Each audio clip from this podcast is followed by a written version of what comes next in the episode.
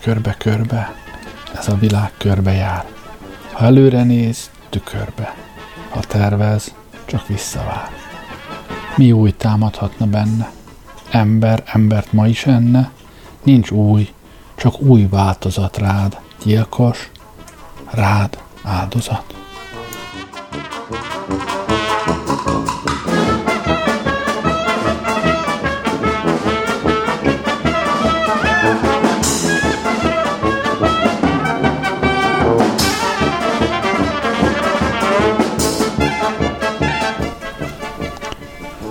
1848. április 18-a Nemzeti Újság Baranyából. Április 18-án Pécset és általában egész megyénkben a csend, a rend még eddig meg nem zavartatott. Sok helyen a jobbágyok önként ajánkoztak eddigi földes uraiknak robotra, és mindenütt a legnagyobb örömmel fogadták az úrbér megszüntetését. Számos németeink csóválják még most is hitetlenül fejüket, és azt mondják, da muss doch warnach unterstecken, hogy tudnélik, ők most minden úrbéri terhektől mentek. A magyar ellenben azt mondja, Ej, uram, benagyurak lesznek most a mi svábsógoraink. Szegény földjeink meg nem igen bíznak magukba. Nincs talán baranyában ember, ki Kossuthról ne beszélne, és a földműves is, ha bejön Pécsre, először a sok szép lengedező zászlót csodálja, és elmegy a Reicher könyvjárós boltja elébe megnézendő a népbarátja Kossuth és a több ünnepelt honfik képeit, és bebeszól a boltba, Uram, adjon Kossuth históriát. Nincsen. Hát Batyányiról? Nincsen. Hát adjon Kossuth képet. Mint halljuk, Dráván túli szomszédaink is, a földnép vígan hang, uh, harsogtatja, Zsivió Madarski, Zsivió Kosucki. Pécset a zsidók is nyugodtan eszik már kenyerüket. Magyarán mondva, a Liebebrot hely okozott ellenük egy kis szóbeli mozgalmat, de a minisztrális bizottság azon komoly kijelentése, hogy a zavargók egész vagyonukkal felelősek minden elkövetendő kárért, lehangolta néhány izgató zsidó ellenes hősiességét. Ellenben meg kell vallanunk, hogy volt ok panasz a zsidók ellen. Az új törvény óta tudnélik számos család telepedett le városunk, e, városunkban, és különösen számos szabó, ki keresztény szabómesterek által dolgoztat, és amellett szatócs is, és Isten tudja mi. Ehhez járult még az is, hogy a keresztény ember a piacon alig vehetett már a zsidók miatt ludat, pedig a ludpecsenyek különösen jó a pécsi porhoz. Azért olvastam ilyen akadozva, mert nem tudok olvasni, mondjuk az is benne van, hanem már az újság elég gyatrán van nyomtatva, minden harmadik betű hiányzik, ki kellett találni a többit.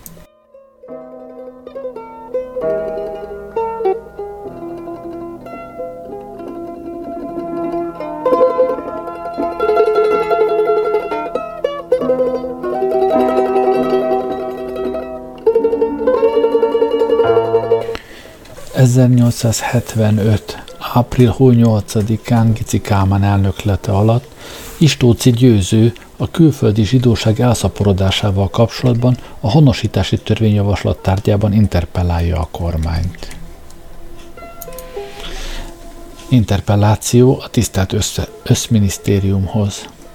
Tekintve, hogy az igen tisztelt vallás és közoktatásügyi miniszter úrnak a múlt évi június 4-én a képviselőházban tartott beszéde folyamán tett kijelentése szerint is nincs állam Európában, ahol a zsidó elem nagyobb súlyjal és befolyással bírna, mint Magyarországon, tekintve, hogy ezen elemnek bel, de különösen bevándorlás által külterjűleg való gyors szaporodása, és ennek folytán az országnak főleg a bevándorlott zsidók által való elárasztása több ízben a sajtó minden pártárnyalata felszólalásának tárgyát képezte, és ezen kérdéssel a közönség évek óta élénken foglalkozik, tekintve, hogy ezen elem valódi lényege szerint és külső nyilvánulásaiban nem annyira egy puszta vallásfelekezet, mint inkább az ókor rég elavult intézményét képzett kasztrendszer jellegével bírván, mint különálló társadalmi hatalom tömör fellépésével, valamint hatal, hatalmába kerített, és a jelen hiszonyok mellett ellenállhatatlan fegyverekkel úgy az állami, mint a társadalmi és a közgazdászati téren napról napra nagy arányokban tett hódítások útján a nem zsidó elemeket már nem csak hogy túlszárnyalta, hanem elnyomással fenyegeti,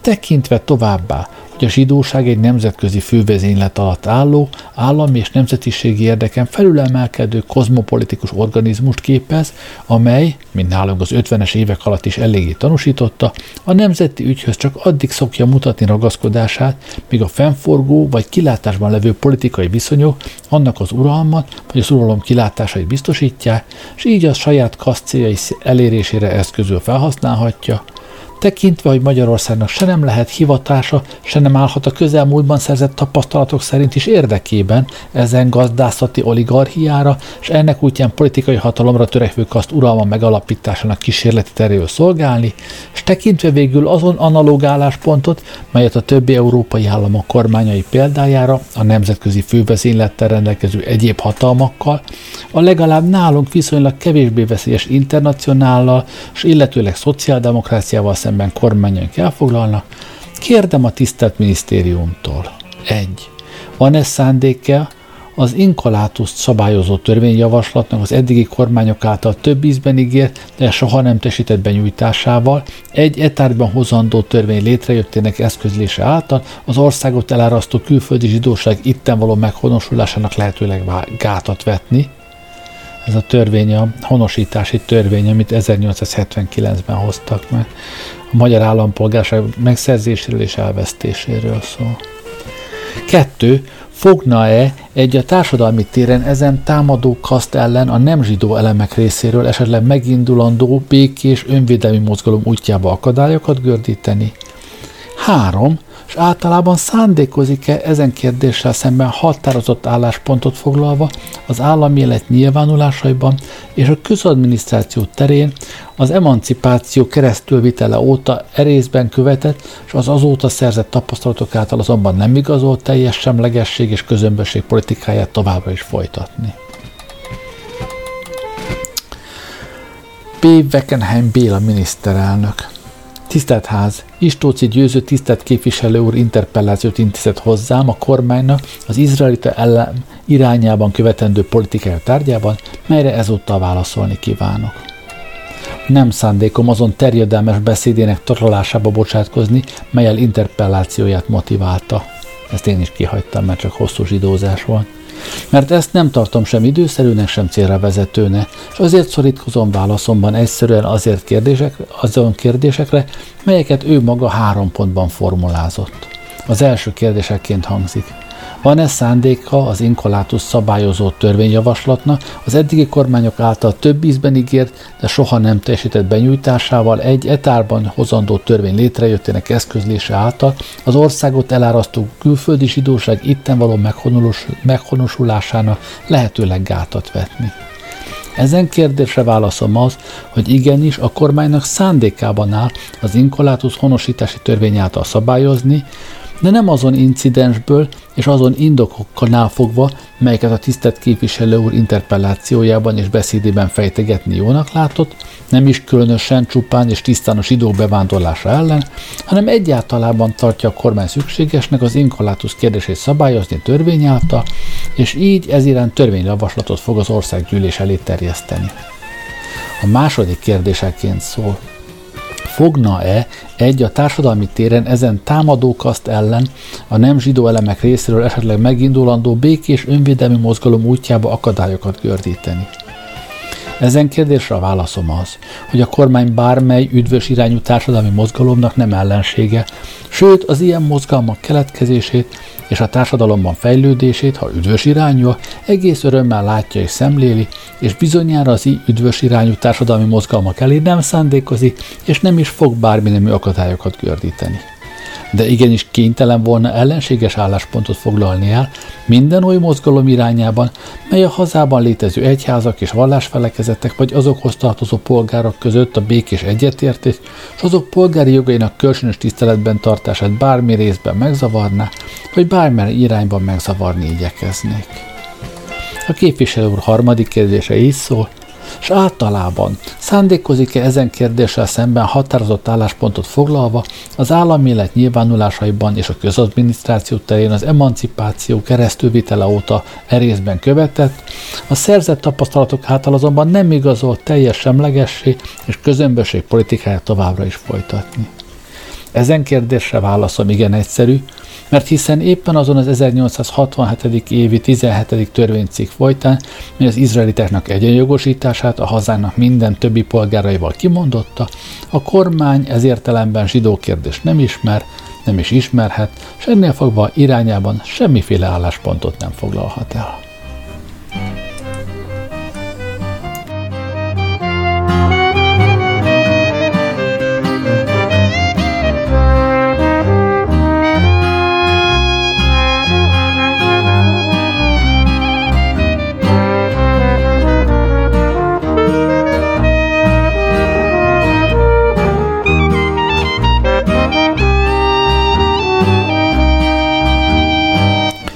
Szegedi Napló 1879. július 27-én A zsidó vitához levél a szerkesztőhöz. Nem szeretek ugyan két vitázófél ügyébe avatkozni, azon felül tészerkesztő barátom nem is szorult az én közbelépésemre, nem is nyúltam volna tehát tollhoz, ha hát itt ez, ez vicces, mert ugye az van ideírva, hogy M, T, H, K, N úrna, de hát ezt nem bírom másként olvasni, mint hogy Mixát Kálmán úrna, úgyhogy mindenhol, ahol majd később ez a MTH meg KN lesz, akkor én majd kiolvasom rendesen, hogy Mixát Kálmán, bár a szerző nem így gondolta, hanem hogy ezt ne lássuk. Szóval nem is nyúltam volna tehát tollhoz, a Mixát Kálmán úrnak mai nyilatkozatát a Szegedi Naplóban nem olvasom. De ehhez fölszólalásra késztet, és kérnem kell szerkesztő urat, hogy igénytelen soraimnak, ott, ahol tetszik, helyet adni szíveskedjék. Mixát úr azt mondja mai nyilatkozatában, hogy ő szerdai cikkében a közönség véleményének akart kifejezést adni. Meg lehet, hogy annak akart vagy vélt kifejezést adni, de hogy tényleg nem a közönség véleményének adott kifejezést, azt biztos merem állítani, és pedig nem csak a magam, hanem nagyon sokunk nevében. Én is a közönség közé tartom, tartozom, nagyon sok, mindenféle emberrel érintkezem naponta, és még hozzátehetem, hogy a szegedi közönségben nem is vagyok éppen az utolsó, mert, amint látni méltóztatik, még a tollat is bírom úgy, ahogy forgatni, ha rákerül a sor, és én határozottan tiltakozni merek a fentebbi kijelentés ellen, és azt mondom, hogy Mixát úr beszélhetett egyesek nevében, kifejezhette egy vagy több vagy sok ember véleményét, de nem a közönségét. Én és velem nagyon sokan ellenkező véleményben vagyunk, és azt tartjuk, hogy a híradó bűnbakul vett közleménye egyáltalán nem adott okot arra a nagy zajra, amit amiatt csaptak. Ha nem ismerném az antagonizmus, mely a két lap között van, csodálkoztam volna is rajta, így azonban nem csodálkozom, valamint azon sem, hogy a, a hát ez nem tudom milyen sajtunk, mert rövidítések vannak benne, Entem Zeitung, 19. század nevében agyonra szitta a híradót, mert ezt csak egyszerűen obskuritásnak tulajdonítom. De ha már belekottyantam a vitába, engedjék meg tisztelt izraelita polgártársaim, hogy csak egy kérdést intézhessek hozzájuk vajon, mint politikailag és társadalmilag egyenjogú és rangú magyar polgárok, mikor tekintik már ők maguk is magukat a társadalommal a többi vallás felekezetű és nemzetiségű polgártársaikkal egyenlőknek, és mikor szűnnek meg már minden kis tűzhúrásban vagy éppen ártatlan tréfában zsidó gyűlöletet, s ha megtámadtatik közülük az összes zsidóság elleni támadást és üldözést látni, és az ellen összefogott védelmet szervezni. Jó kereszténynek vallom magamat, s szívemben nőtt vallásunk azon magasztos alapelve, szerest fele barátodat, mint tennem magadat. Nem is tettem soha különbséget ember és ember közt vallása miatt, úgy érzem tehát, hogy nem vagyok elfogult, s tisztán látok, midőn azt mondom zsidó polgártársaimnak, hogy ők az elfogultak önmaguk iránt, de nagyon elfogultak és alap nélkül gyalakodó, bizton kevés kivétellel. Mióta a szegedi híradó létezik, Húsz év alatt kevés száma van, amit el nem olvastam volna, de zsidó ellenes irányzatot sem most, sem ezelőtt soha nem láttam benne. hanem igenis láttam azt, hogy mindig elismert a zsidó polgártársak érdemeit épp úgy, hanem jobban, mint másoké, és merem állítani, hogy egy-egy megrovásra, ami zsidó polgár ellen szólt, száz zsidó dicséret esik. Már hogy hol van ebben a zsidó ellenes tendencia, azt én felfogni képes nem vagyok.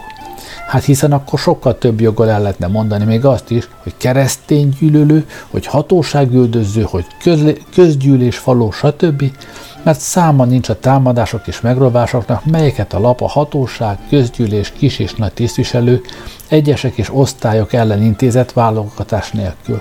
Voltak igazságos megrovásai, voltak igazságtalanok, de azért sohasem hallottunk még ilyen nagy lármát, amilyen most csaptak egy valóban semmiség miatt. Ugyan kérdem izraelita polgártársaimat, ha szívökre teszik a kezüket, és komolyan gondolkodnak e fölött, nem találják azt ők maguk is különösen visszásnak? Többet is szeretnék mondani, de ismerem zsidó polgártársaim rendkívüli érzékenységét, és nem szeretnék további gaibát okozni. De azt az egyet mégis kijelentem, hogy az alkotmány sáncai közt minnyáján egyenlőek vagyunk, és senki, sem egyes, sem osztály több jogot a másiknál maga, magánál, magának nem vindikálhat, és senki sem megtámadhatatlan. Erről a minisztereink és főembereink bizonyára többet tudnának beszélni, mint az izraelita polgártársak. Önnek pedig, tisztelt szerkesztő úr, azt mondom, hogy maradjon amellett, amit kijelentett, hogy nem tesz különbséget zsidó és keresztény közt. Míg ezt megtartja, az igazság útján halad, addig ne féljen senkitől és semmitől.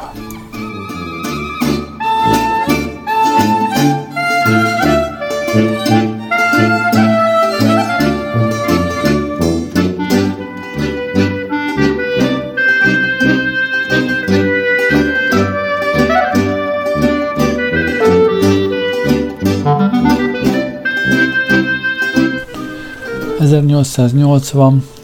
február 1 -e, Pesti hírlap. A Rumi kerület képviselője, Istóci Győző legközelebb napilapot indít anti-makabeus elveit teszt terjesztésére.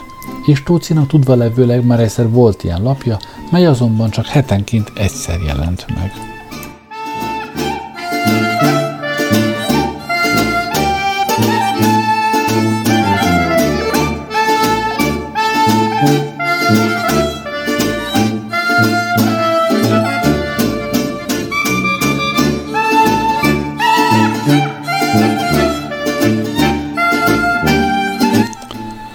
A Hon 1880. február 10-e Antiszemita Liga Jászberényben Jászberényben február 5-én 20 tagból álló egyesület alakult meg, mely azt tűzte ki magának célul, hogy a zsidó ellenes tervek megvalósításán közreműködjék. Emiatt elsősorban oda fog hatni, hogy felolvasások által ismertesse és kedveltesse meg Istóci eszméit, azután tagokat gyűjt, hogy esetleg tömegesen lépjenek be az Istóci által létesítendő egyesületbe. A társaság közlönyéül a jászságot szemelte ki. El lap azonban előre kijelenti, hogy nem avatkozik ilyen dolgokba, és nem fogad el semmiféle zsidó ellenes közleményt.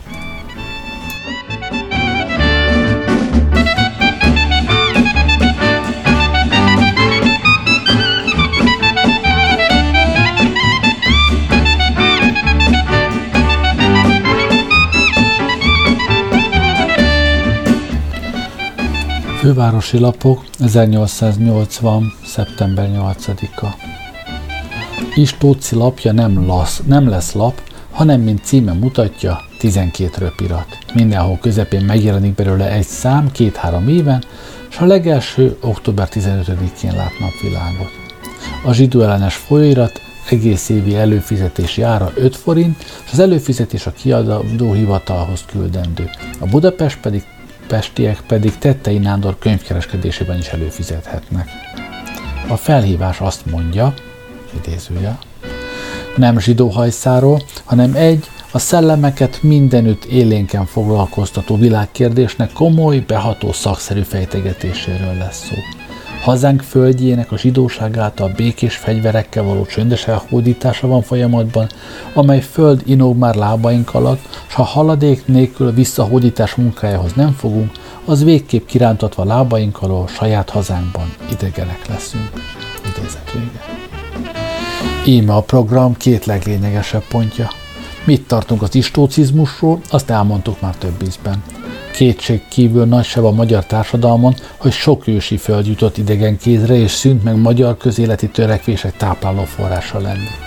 Csak hogy mi kevésbé tartjuk idegennek azt a zsidó birtokost, ki itthon költi a jövedelme nagy részét, és épp a földbirtok által egyre magyarosodik, mint azt a sok külföldi bécsi nagyurat vagy külföldön élő magyar urakat, kik itteni nagy jószágaik egész jövedelmét a hazán kívül hozzák forgalomba. Ez az igazi nagy baj. Bizonyára az uzsora sem kizárólag zsidó vétek nálunk, mert űzi elég keresztjén ember is embertelenül. Szóval a földbirtok vesztése és uzsora, mely ellen valóban küzdeni, működni kell, elfogulatlanabb szempont alá vetendő, mint aminő alá eddig is Tóci vetette, különben csak zsidó hajsza válik belőle, ami pedig nem vezethet célra, mert egyfelől korszerűtlen, hit különbség miatt idegennek bélyegezve törvényes honpolgárokat, másfelől pedig igazságtalan. Egy kalap alá dugva a táglelkiismeretű magyartalan zsidókat a magyarság érdekein működő derék magyar zsidóval. Úgy kell nevelni az új nemzedéket, hogy munkásan, takarékosan éljen, ne költsön többet jövedelménél, és ne vágyjon olyan szerepre, melyhez költsége nincs, és akkor a baj orvosolva lesz gyökeresen. Akkor visszahódítjuk az elveszett talajt. Enélkül 12 milliárd röpirat sem segít rajtunk.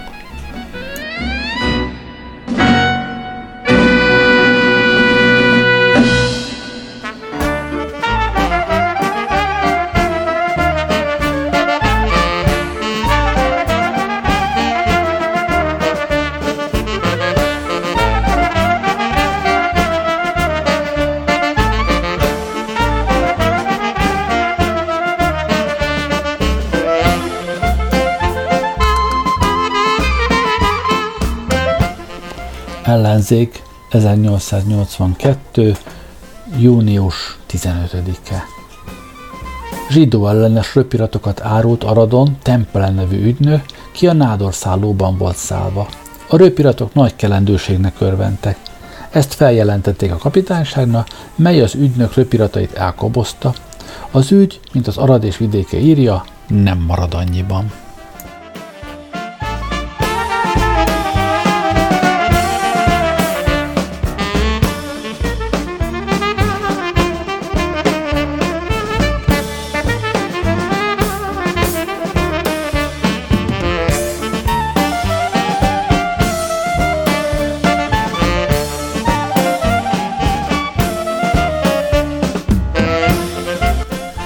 Hon 1882. május másodika. Kaposvár, május 1. Somogy megye mai közgyűlésén dörgő éjjelzéssel elfogadta Nemes József bőszínfai plébános indítványát, mely szerint Szatmár megye ismeretes kérvényét pártolva a zsidó kérdésnek istóci értelemben való megoldását a törvényhozásnál kérelmezi. Nagy az izgatottság, a hangulat zsidó ellenes. Nemes plébánost mindenfelé ünneplik.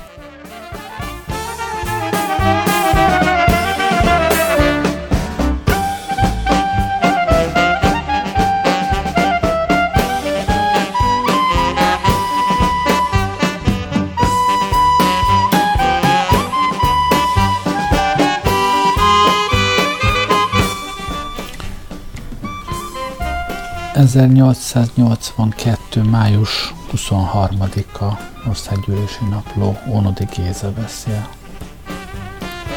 Jeleztem azt, hogy Oroszországnak minő aspirációi vannak, és hogy célja az, hogy a monarchia erejét gyöngítse Bosznia, át, Bosznia által Magyarországon úgy, mint Ausztriában.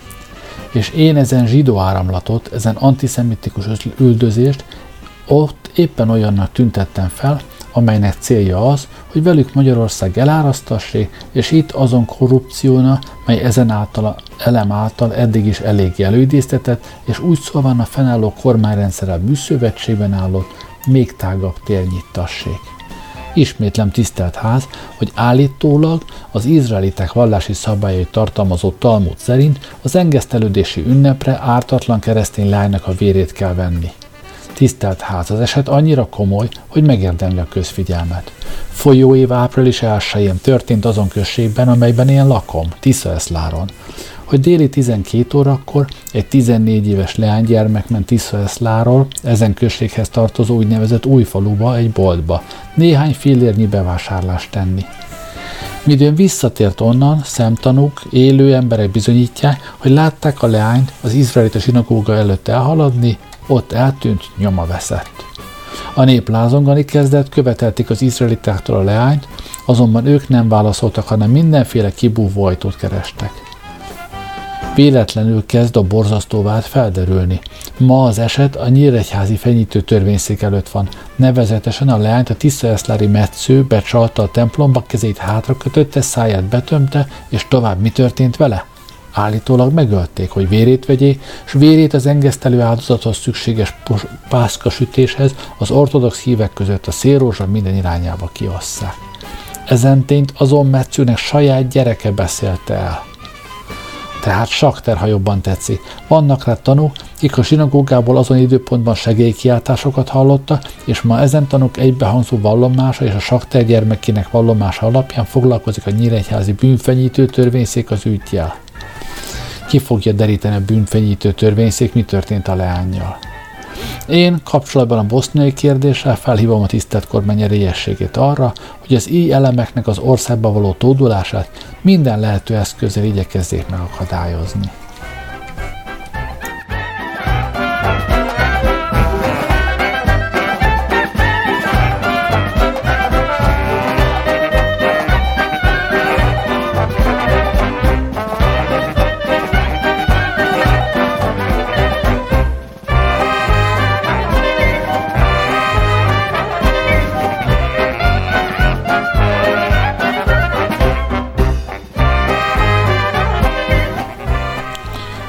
1882. május 24-e országgyűlési napló.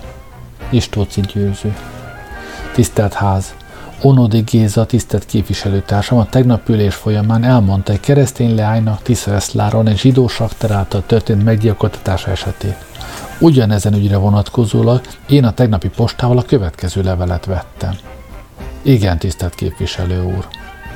Egy hallatlan és valóban vérlázító eseményről kívánom röviden értesíteni, illetve inkább a nagybecsű figyelmét felhívni, mely még egyrészt teljes világításba helyező képviselő úrnak a zsidósággal szemben kifejtett, és a nemzet és a haza javára irányuló jogosult törekvéseit, úgy másrésztről illusztrálja ezen aljas és teljes megvetést érdemlő nép fanatizmusát, fajgyűlöletét és a magyar haza és nemzet anyagi, úgy mint erkölcsi megsemmisítésére törekvő bűnös célzatait. A magyar állam ez idei május 20-i száma Szabolcs megyéből Tiszaeszláról egy közleményt hoz az ottani katolikus lelkész tollából. Ezen cím alatt egy leány eltűnésének titokzatos esete, melyben többi között szóról szóra ez áll. Ezelőtt öt meg egy fél héttel egy 14 éves leány, ki özvegy édesanyjának szomszédjánál szolgált, a zsidó polgártársak húsvét ünnepének előszombatján, folyóévi április 1-én fényesen ragyogó napnak déli 12 órájakor a belfaluban lakó római katolikus kereskedőnél tett néhány krajcer áruvásárlás után, amint egy negyed órányira fekvős, velük egy községi testet képező új faluba hazafelé ügyekezvén, a két falu közötti nagy térségen, közel a zsidó templomhoz, távol a Tiszától, nyomtalanul eltűnt. Ez a tény. Elmondja azután, hogy több idegen metsző, sakter jelent meg akkor Eszláron az ünnepre, és egész éjjelen a zsinagógában foglalatoskodván megölték a szegény lányt, és testét a tiszába dobták. A legelső tanút er, lett erre nézve a metsző, sakter saját gyermeke. Egész Szabolcsban nagy emiatt az elkeseredés és ingerültség ezen átkos vipera fajzat ellen. És ha sikerül a zsidóknak, amitől sokan tartanak is, pénzükkel az ügyet elnyomni, akkor ki fogja meggátolhatni az elkeseredés és bosszú indokolt kitöréseit. Pedig tarthatunk tőle, hogy a zsidó pénzhatalom, amely már is sűrök forog Nyíregyházán ez ügyben, elfolytja az egész ügyet. Uram, ajánlom ezen ügyet hazafiúi nagybeső figyelmébe. Legyen kegyes az egész ügyről bővebb értesülést venni, és miután ez már is törvényszéki vizsgálat tárgyát képezi, és a községi előjáróság vizsgálatában tanúk által be is igazoltatott, tehát világos, hogy ezen vérlázító zsidó merénylet nem koholmány. De a mai időben Magyarországon fájdalom, pénzzel még a megtörtént dolgot is lehet meg nem történté tenni. Talán lesz hatása a törvényszéki vizsgáló bírára az, ha a sajtó és a nyilvánosság őrei egy kisé figyelemmel kísérik ezt az ügyet, mely megérdemli azt, hogy példás és a legszigorúbb büntetésben részesüljön, úgy a kedélyek lecsillapítása, mint az igazságszolgáltatás érdekében. Hazafi üdvözlettel tisztelő elvtársa, aláírás. Így a levél, amelyben közölt adatokat illetékes oldalról nyert információ alapján odaegészíthetem ki, hogy a meggyilkolt keresztény lánynak a neve Solymosi Eszter, a gyilkossággal vádolt zsidó sakter neve pedig Schwarz Salamon. Továbbá értesültem arról is, hogy Alapos kifogás alá esik Szabos megye felső dodai járása szolgabírájának és a nyíregyházi törvényszéknek ezügyben követett magatartása. Ugyanis a szolgabíró, kihez a meggyilkolt leány anyja panaszra ment, hogy gyermek a zsidóság révén eltűnt, az anyát panaszával a nyíregyházi törvényszékhez utasította, ahelyett, hogy az elővizsgálatot kötelességéhez képest nyomban teljesítette volna. A törvényszék a panaszos anyát viszont a szolgabírához utasította, és így a törvényszék és a szolgabíró illetékeségi kérdést csinálva a dologból, a vizsgálat csak hetek múlva lett megindítva. Tisztelt ház! Lehet, hogy itt csak egyszerű gyilkosság esete forog fenn, ember által emberen elkövetve. De nincs kizárva az a lehetőség sem, hogy itt kereszténynek, mint kereszténynek, zsidó, mint zsidó által vallási célba való meggyilkoltatásra forog szóban. Egy gyanút fokozza az a körülmény, hogy a gyilkosság a zsinagógában közvetlenül a zsidó húsvéti ünnepek előtt egy a rituális ölésre hivatott hitközségi sakter által lett végrehajtva. Mióta a kereszténység fennáll, a keresztény népek öntudatában soha sem tűnt el végképp a zsidók irányába az a gyanú, hogy a zsidóknak, itt persze ortodoxok értendő, húsvéti szertartásaikhoz keresztény vérre van szükségük. Fennáll pedig e népgyanú dacára Anna, hogy a zsidók égre földre esküdöznek, hogy ez alaptalan rágalom. Alapos-e ez az évezredes népgyanú, vagy sem, én itt nem kutatom. Csak mint tény konstatálom. Hm, talán lépjünk is tovább.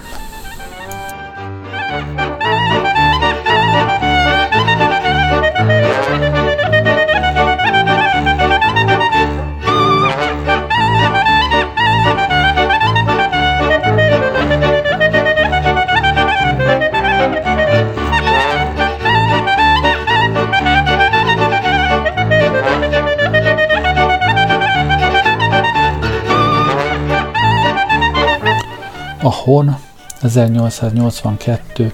június 22-e. A Tisza Eszlári rejtély és a zsidó ellenes mozgalmak. Solymosi Eszter eltűnésének tényére vonatkozólag a mai napok, stáviratok a dolog természeténél fogva kevés érdemleges tudósítást hoznak. Egyedül a Pester Lloyd egyik távirata fejez ki némi gyanút arra nézve, hogy a föltalált holttestet jól megvizsgálták-e, Annyit panaszgyanánt nem felejt el felemlíteni, hogy az eszlári zsidók, zsidók ellen tendenciózus irányban vezették a vizsgálatot, egyetlen zsidót sem engedtek a hullához, hívták ugyan kezdetben őket, de akkor firelemből azt mondták, hogy nem ismerték Solymosi Esztert. Más lap távirata szerint a bűnügyi vizsgálat mindig komplikáltabbá lesz. Most elsősorban arra is irányul, kik rendezték a hullával való célzatos jelenetet, s mi ok vezette őket, nyerészkedési vágy, vagy a zsidók elleni bosszú, avagy végre a zsidóság érdekében akarták-e az igazságszolgáltatást félrevezetni. Ez a vizsgálat azonban nem szorít háttérbe egy másikat, melyről csak a legbeavatottabbak tudnak. Állítólag teljesen megbízható forrásból írja a tudósító, hogy a hatóságoknak komoly okuk van hinni, hogy Solymosi Esztert nem a Tisza Eszlári metsző, hanem más valaki gyilkolta meg. A vizsgálat ebben az irányban erélyesen foly, remélhetőleg rövid idő alatt eredményre vezet.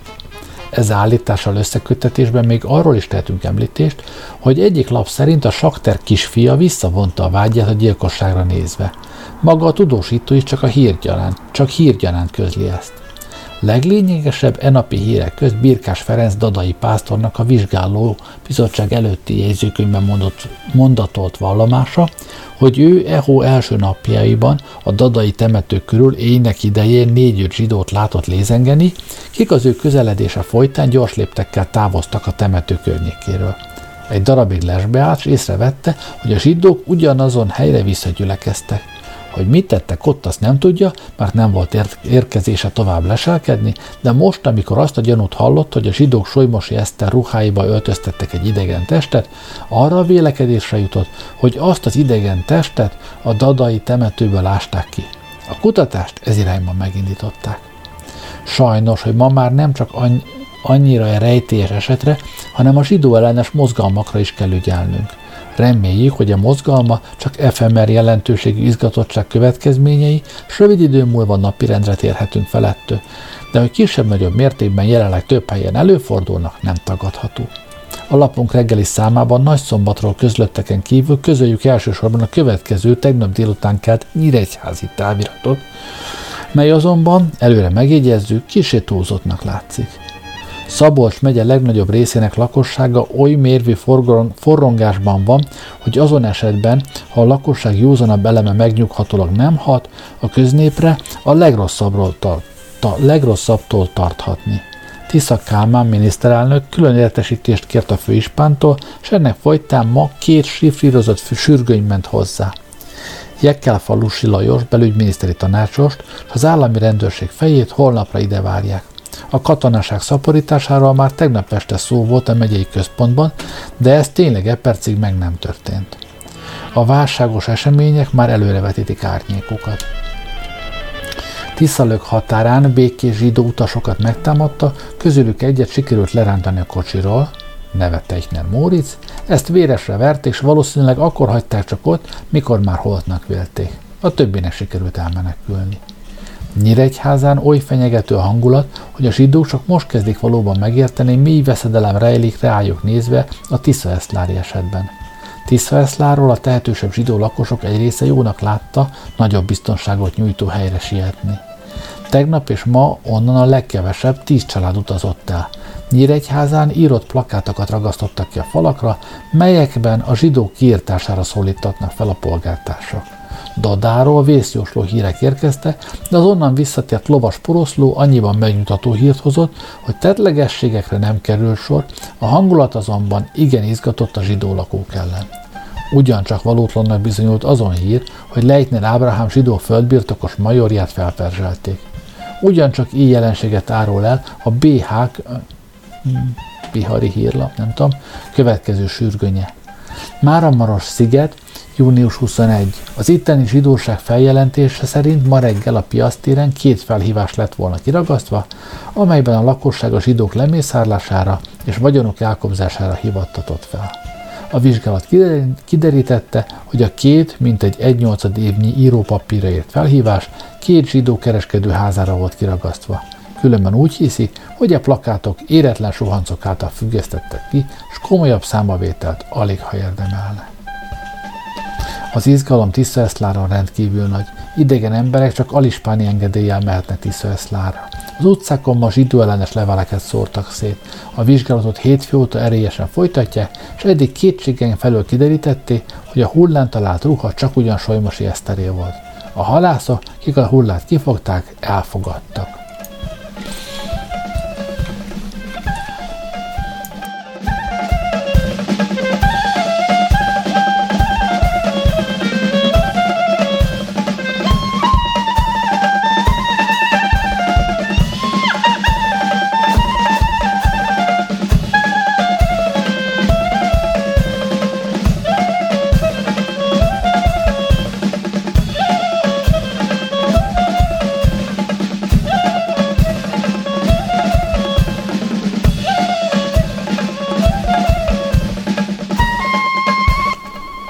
Hón 1822.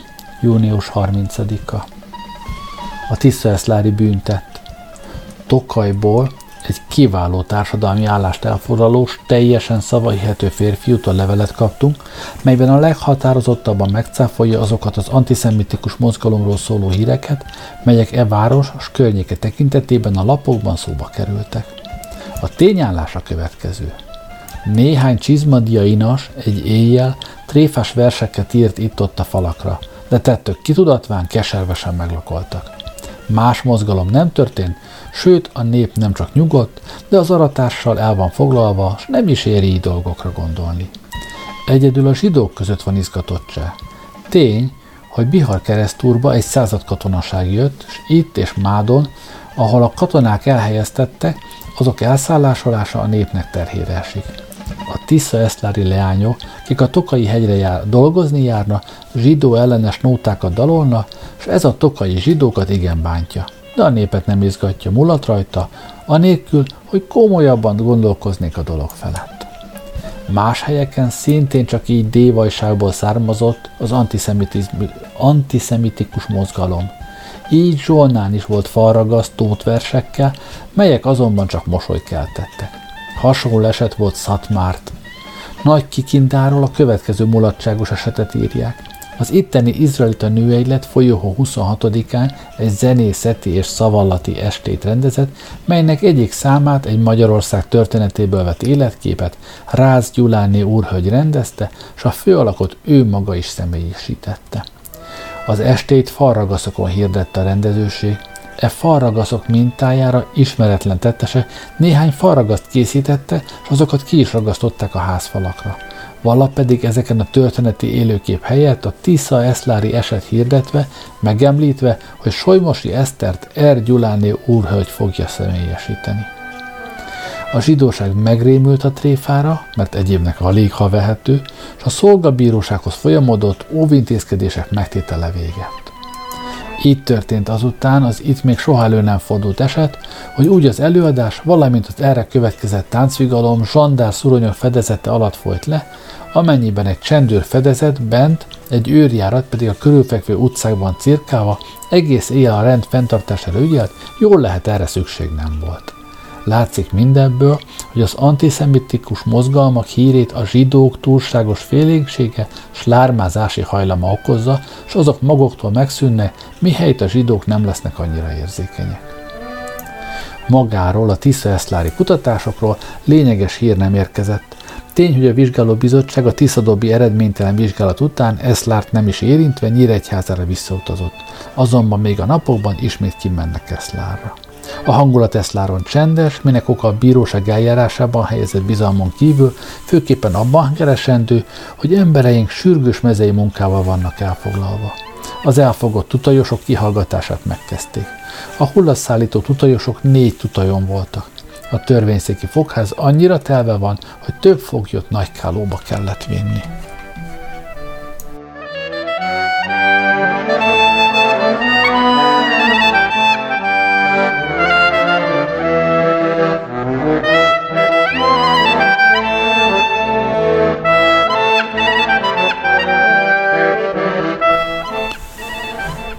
Ahol 1882. június 16-a. Solymosi eszterek még mindig akadnak. Sátorai a új helyen, írja a függetlenség, éppen aznap, amikor a Rákóczi emléktáblát leleplezték, egy gyermek lányka ment a Cigány utcán, aki körülbelül 14 évet mutatott. Ez elég volt a környéken lakó zsidóknak, hogy ráfogják, hogy ez a híres Solymosi Eszter. Rögtön utána eredtek, csábítgatták, fenyegették, ami azonban a leány csak még jobban sarkalta, úgy, hogy végre futásnak eredt. A zsidók nyomban utána. Meglátta ezt egy becsületes csizmadia mester, mindjárt kieszelt, hogy a zsidók megint egy siksze vérét akarják venni. Fogta hát ő is a kaptafát, s fellármázta szomszédait, rajta ütött a zsidókon, és lőtt harc és háború, mely elvégre a zsidók megütlegelésével és a csatatérrel való visszavonulásával végződött. Természetesen kisült, hogy a Siksze nem Solymosi Eszter, hanem egy sátorai újhelyi érdemes csizmadia mester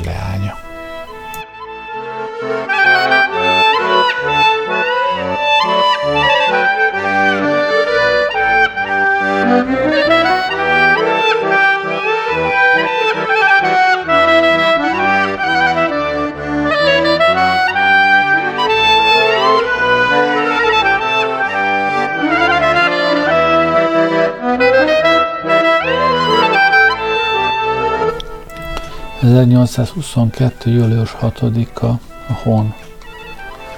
Zsidó ellenes mozgalom pápán. Pesti napló közle következő tegnapról keltezett pápai sürgönyt. A Tisza-Eszlári eset óta a városomban a zsidóság és keresztények között igen feszült a viszony. Vendéglőkben, magánkörökben sok összetűzés történt. A keresztények hisznek a rituális gyilkosságban, amit a zsidók tagadna.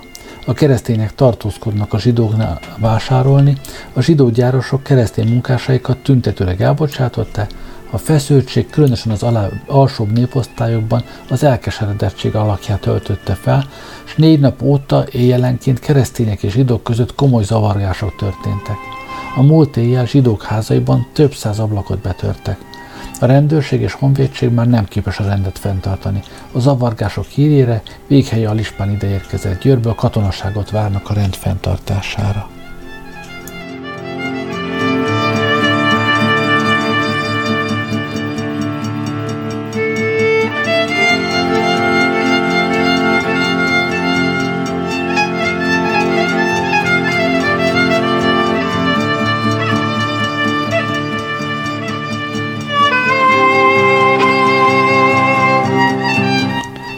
Pécsi figyelő, 1882. július 22. Üssük a zsidót! A budai külváros részben fekvő Kerekes József féle kocsma falán hatalmas zsidó ellenes plakátot ragasztottak ki, melyen számos izgató felhívás között ezen lázító felkiáltás is foglaltatott, üssük a zsidót. A rendőrség, amint értesült a dologról, azonnal kiküldött egy rendőrt, hogy a plakátot tépje le, és vigye fel a kapitánysághoz. A rendőr, mire kiment a kocsmához, a plakát már eltűnt. Kerekes József is megidéztetett, de nem tudott felvilágosítást adni az irán, hogy a zsidó maszlagot kibigyeztette a falra.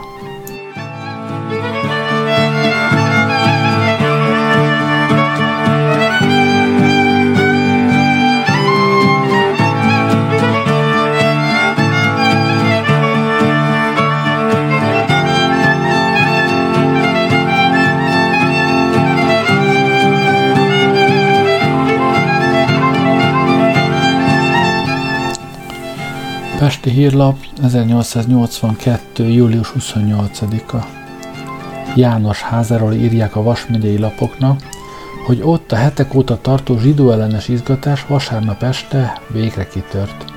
Úgy tíz óra tájban nagy néptömeg csődült össze a község egyik végén, és nagy lármával kezdte döntögetni egy zsidó által lakta ház ablaktábláit. Ez volt a jel, mely után a felbőszült tömeg óriási lármával végig hömpölygött az utcán. Az intelligencia közbevetette magát, de ha a zavargók egy helyen szét is oszlottak, újra összegyűltek.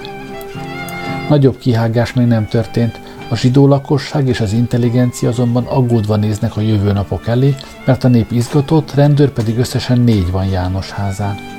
A Zalaegerszegi vásáron, melyet a múlt hétfőn tartottak meg, szintén volt zsidó ellenes zavargás – erre egy zsebtolva jelfogatásra adott okot, és miután híre futott, hogy zsidó, rárohantak és előbb őt ütlegelték, később átterjedt a veszekedésiket mindenkire, és a vásárosok egymást döngették. Az odaérkezett rendőröket lefegyverezték, míg végre a katonaság helyreállította a rendet. Az általános verekedésnek, írja a Dunántúl, az volt az eredménye, hogy nem csak a zsebmetszőt verték agyon, hanem még vagy 40 ember megsebesült.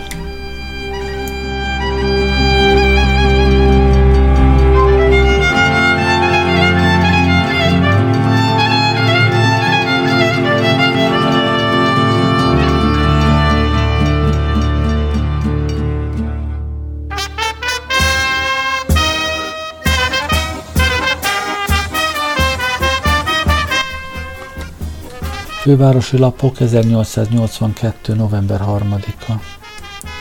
Nyulas községben Nezsidér mellett közelébb szintén történt zsidó ellenes zavargás. Munkakerülőkből és orvadászokból sorakozott banda tört rá éjjel egy zsidó család házára, s kirabolta. Egy menekülő zsidónőt meglőtte, egy keresztény férfit, ki a nőt védelmezte, megsebesítettek. A hatóság erélyesen intézkedett, katonaságot hozatott, s a rablók közül 12-t már elfogtak. A község lakossága tisztán németajkú, a katonaság egyelőre ott marad.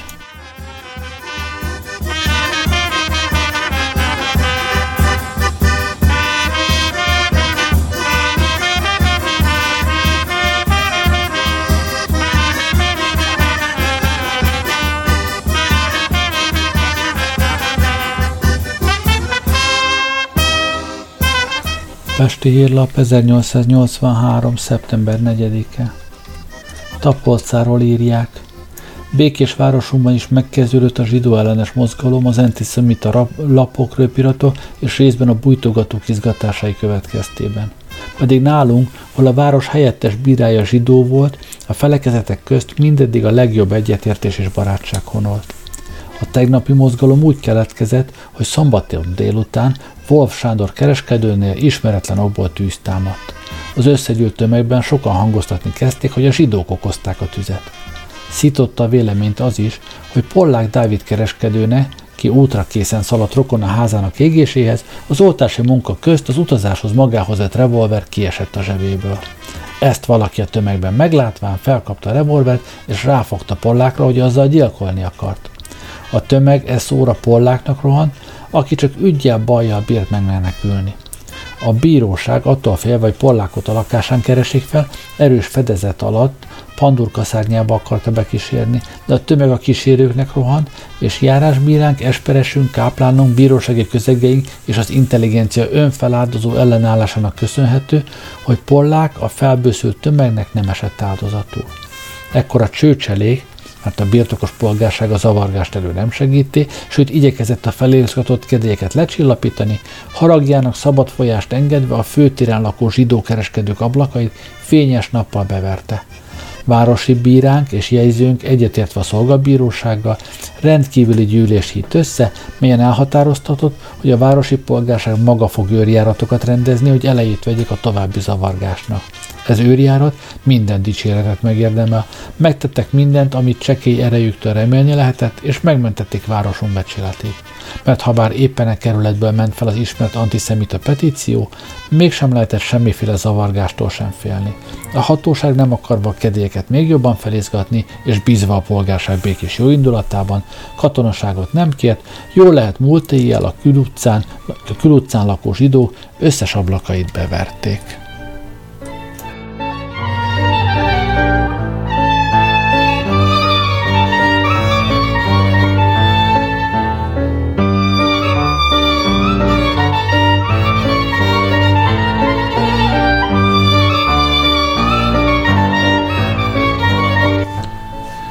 Székely Nemzet 1883. szeptember 2. Zavargások A csőcselék zavargásáról a következő távirati tudósításokat közöljük. Zalagerszeg. Augusztus 30 dacára annak, hogy a hatóság részéről a zavargók kipulhatolására és elfogadására a legerélyesebb intézkedések tétetnek, egyes helyeken az endülés ismételve megújul. Sőttörről tegnap este 10 órakor a katonaság 15 embert hozott városunkba, mint a 28. zavargás állítólagos tetteseit. E községben tegnap éjjel az endülés megújult. A szomszéd falvakból mintegy 400 ember jött be, többnyire kocsikon. Dajcs József boltját megtámadták, az ajtót feltörték, a boltban levő árukat kiszórták, a szobák bútorait összetörték, s a pincébe lemenvén azt is kirabolták, utoljára a boltban feldöntöttek egy petróleumlámpát, s annak lángjától a bolt kigyulladt. A harangokat félreverték, mire a tűzoltóság gyorsan segélyre jött, és sikerült is a tüzet eloltani. A község népe meg van rémülve, az előjáróság közbelépni nem mert, mert a felbőszült nép agyonütéssel fenyegette őket. A csébi mestert ma reggel katonaság hozta be, mint aki állítólag a durgaszi csárdánál a fosztogatóknak vezére lett volna.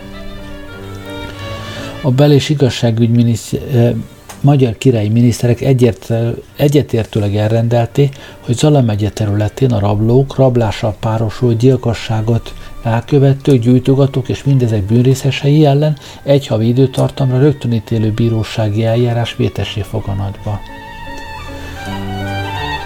Somogy megyében Nagyatádra és Marcaliba az Alispának a belügyminisztériumhoz intézett távirati felterjesztésére katonaság rendeltetett, mert e zavargások mutatkoztak.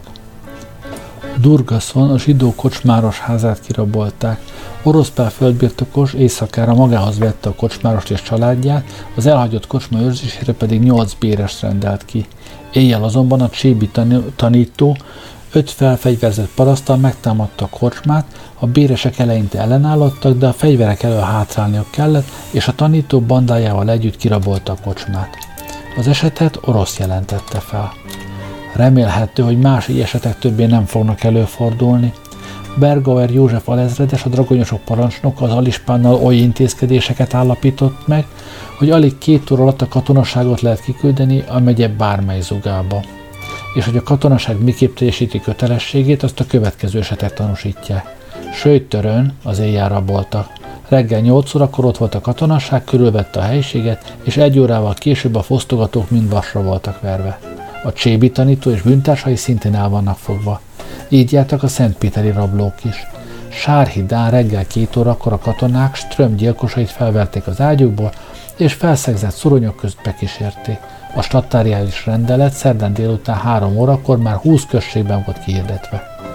Ström legyilkolásának egyik főtettesét, akit a katonák nem bírtak megtalálni, utóbb a sárhidai lakók hozták be Egerszegre, akik előtte való nap még rejtegették.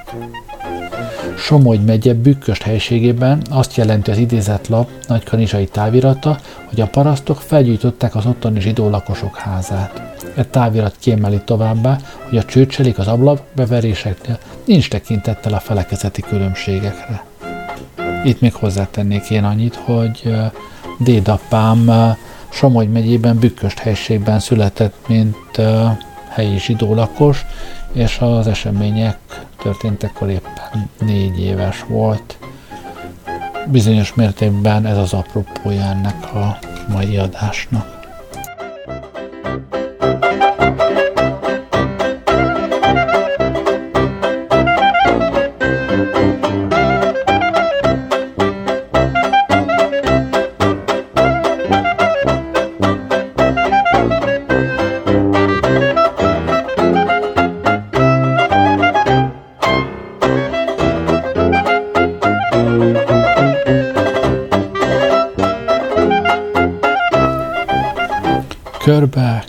Körbe, körbe, körbe, ez a világ körbe jár.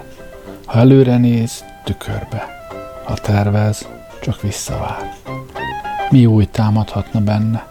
Ember embert ma is enne? Nincs új, csak új változat rád. Gyilkos, rád áldozat.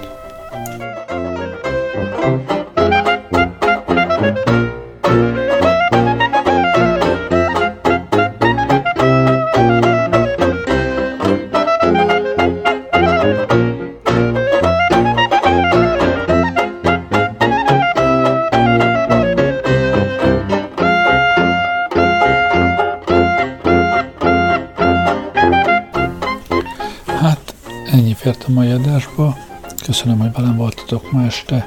Jó éjszakát kívánok, Gerlei Rádiózott.